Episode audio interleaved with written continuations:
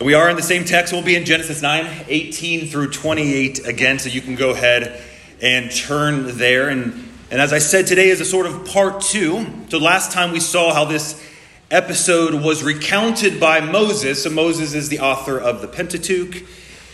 It was recounted by him to demonstrate that post flood was not just a new creation that Noah and his people entered into but also, as Adam fell in the garden, so after the flood, there is also a new fall as well. Not, not in the garden, but in, in the vineyard, as it were. However, we argued last time that the fall envisioned was not so much the fall of Noah, as is often thought about this text, but we argued that it was more so the fall of Ham. And I won't rehash that today. That was a whole thing. You can go find that and listen to it if you're interested.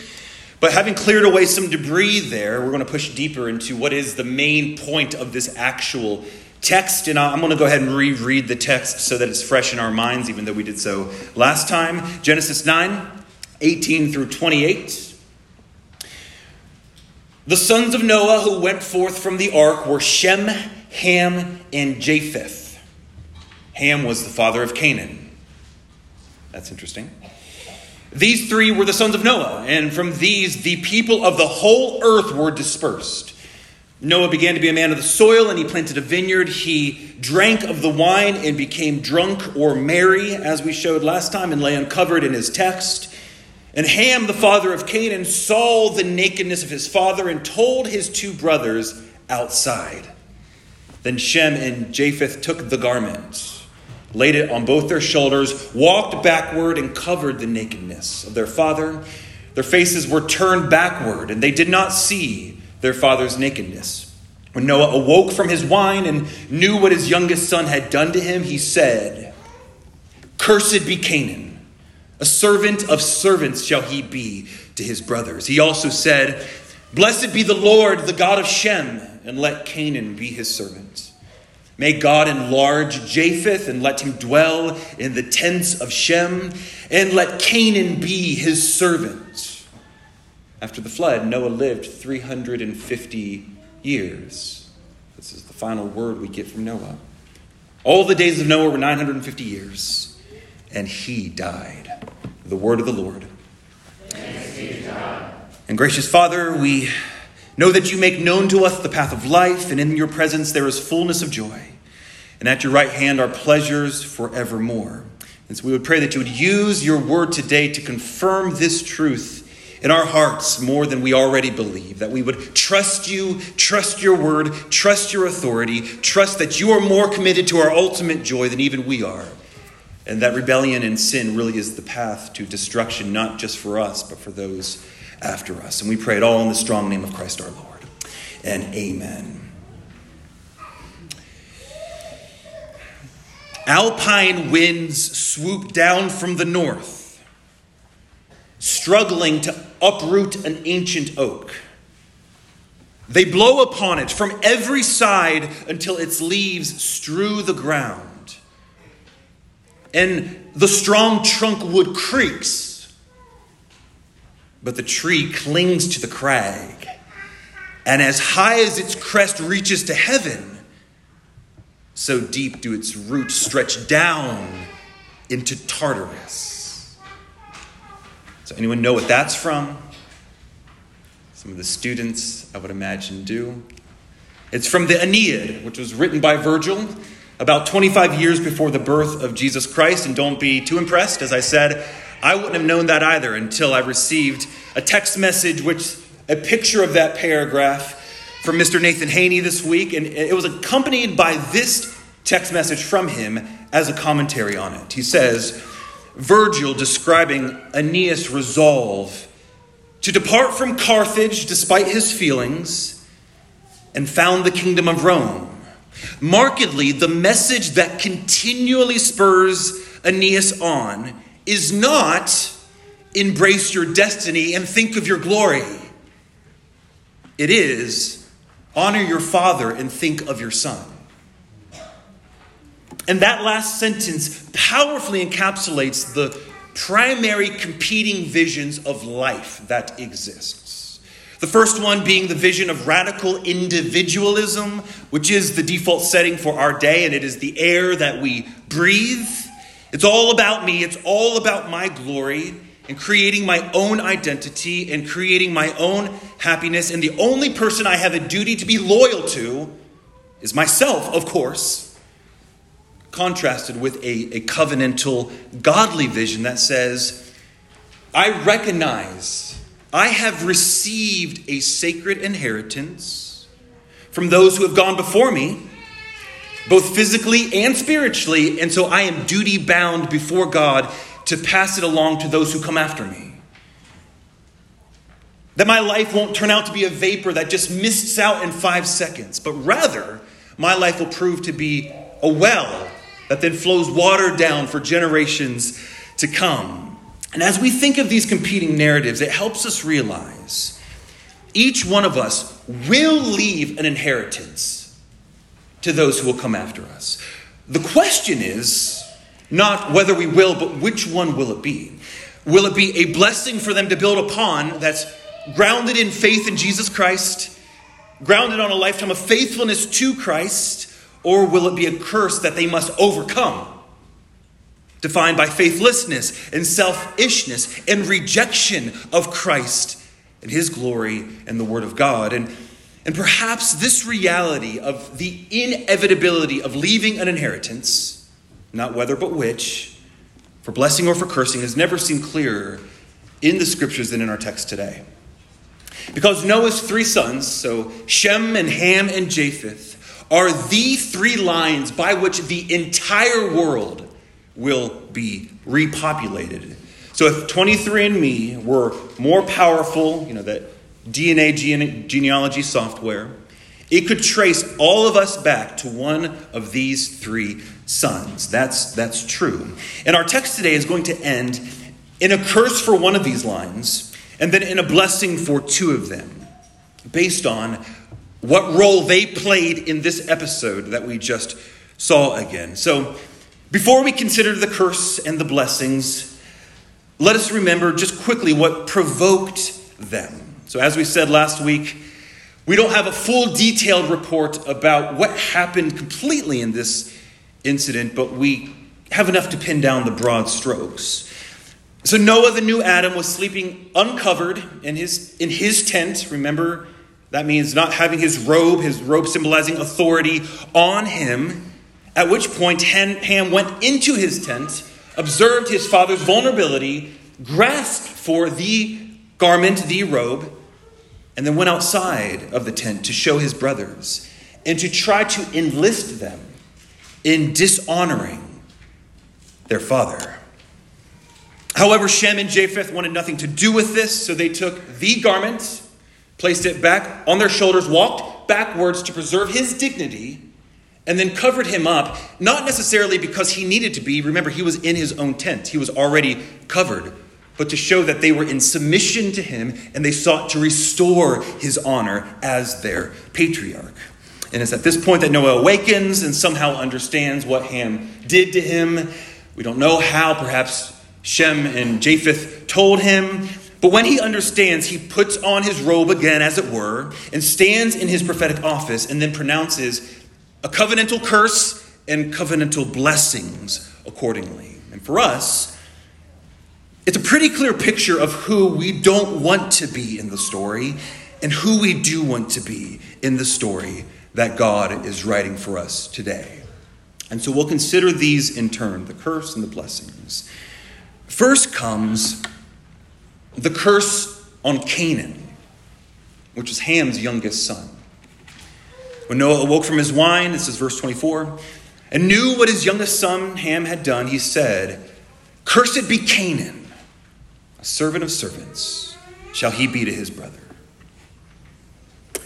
And last time we noted that the fact that the curse here is to his youngest son to be the lowest servant, so, so not, not, not a Christ like servant, as in it's good to serve, but in a dishonorable servitude tells us that Ham's desire was to be highest in authority. So the punishment matches the crime. And there are two cautionary tales, at least, there are two cautionary tales here for us that I want to note. The cautionary tale of Ham's dishonoring of his father, and the cautionary tale of the curse on his son's descendants.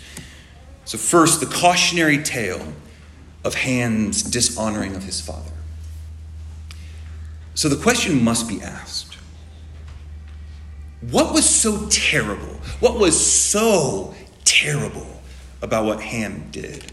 Because this is a hard curse. Surely this seems a bit severe.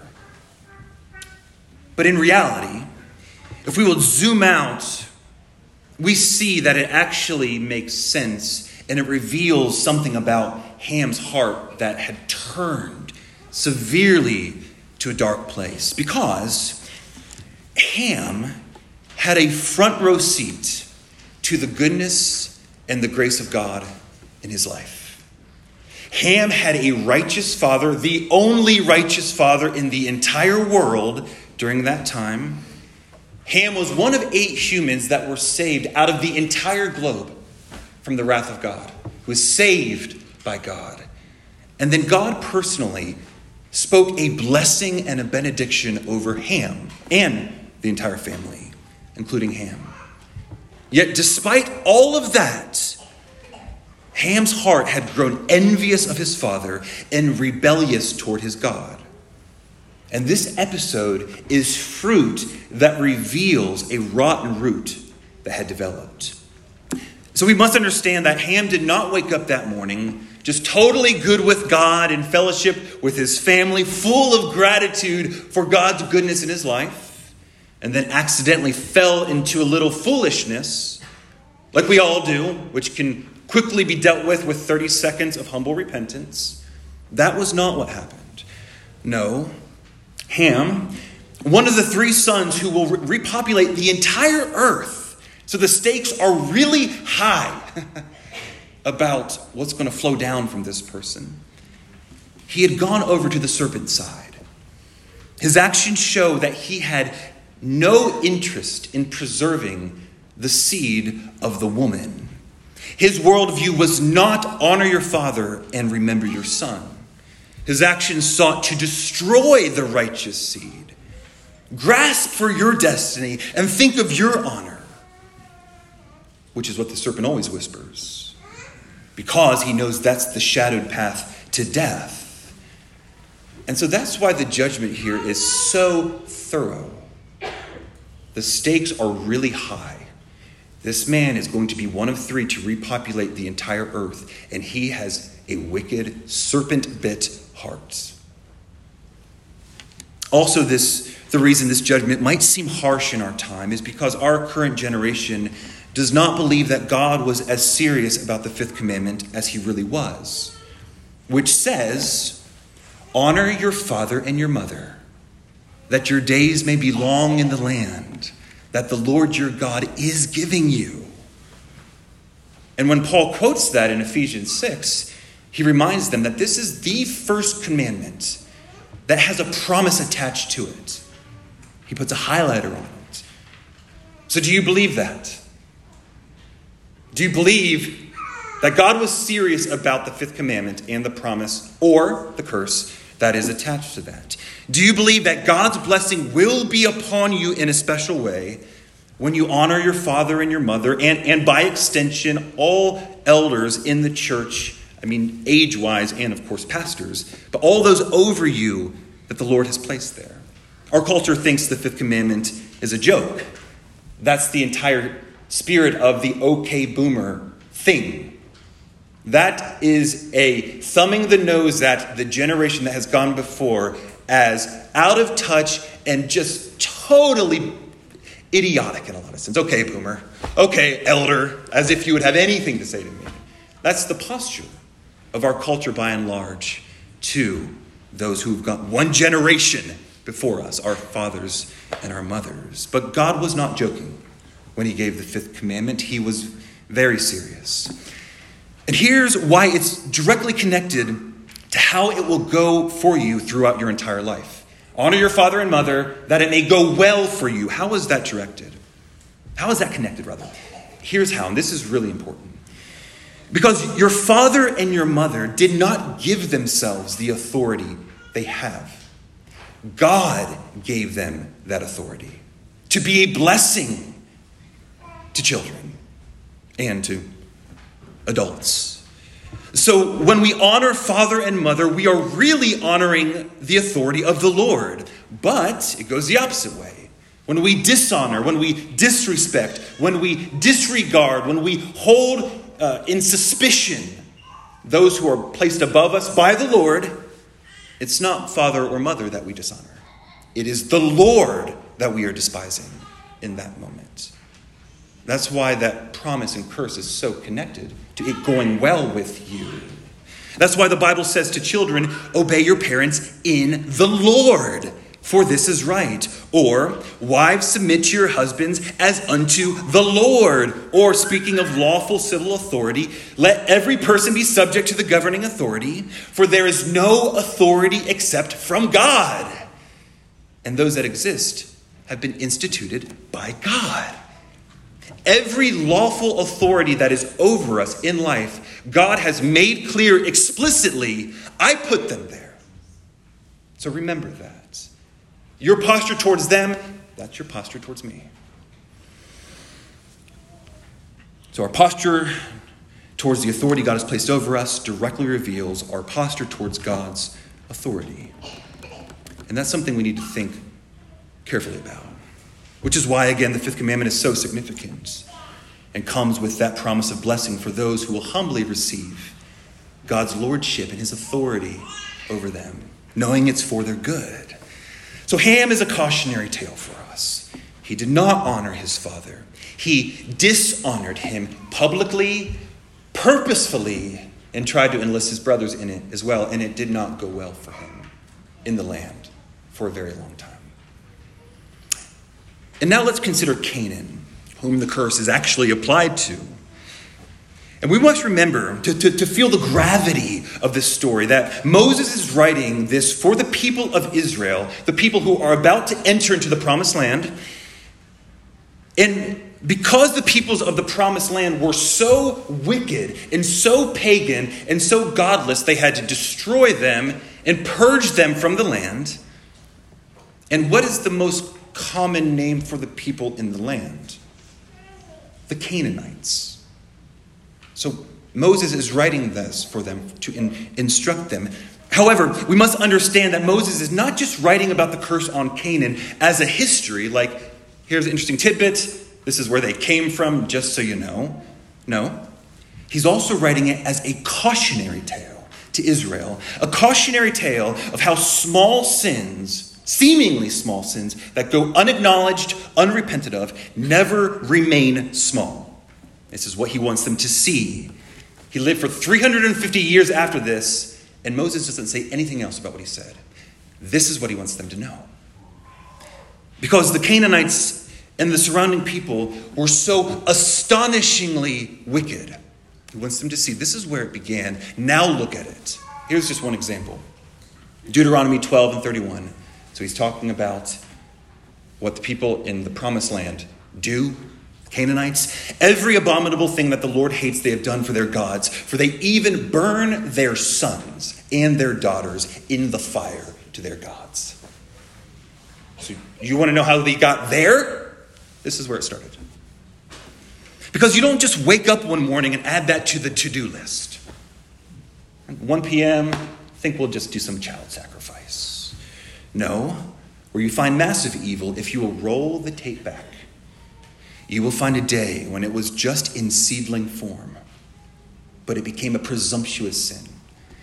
And this was a cautionary tale Moses is telling Israel, but tragically and ironically, they did not heed this cautionary tale. Israel fell into the Canaan curse, literally, because they had been told by God to completely drive them out of the promised land. How does the book of Judges begin in the first chapter? When Israel grew strong, they put the Canaanites to forced labor, but did not drive them out completely. Just in case you missed it, next verse. Ephraim did not drive out the Canaanites who lived in Gezer. So the Canaanites lived in Gezer. Double repetition.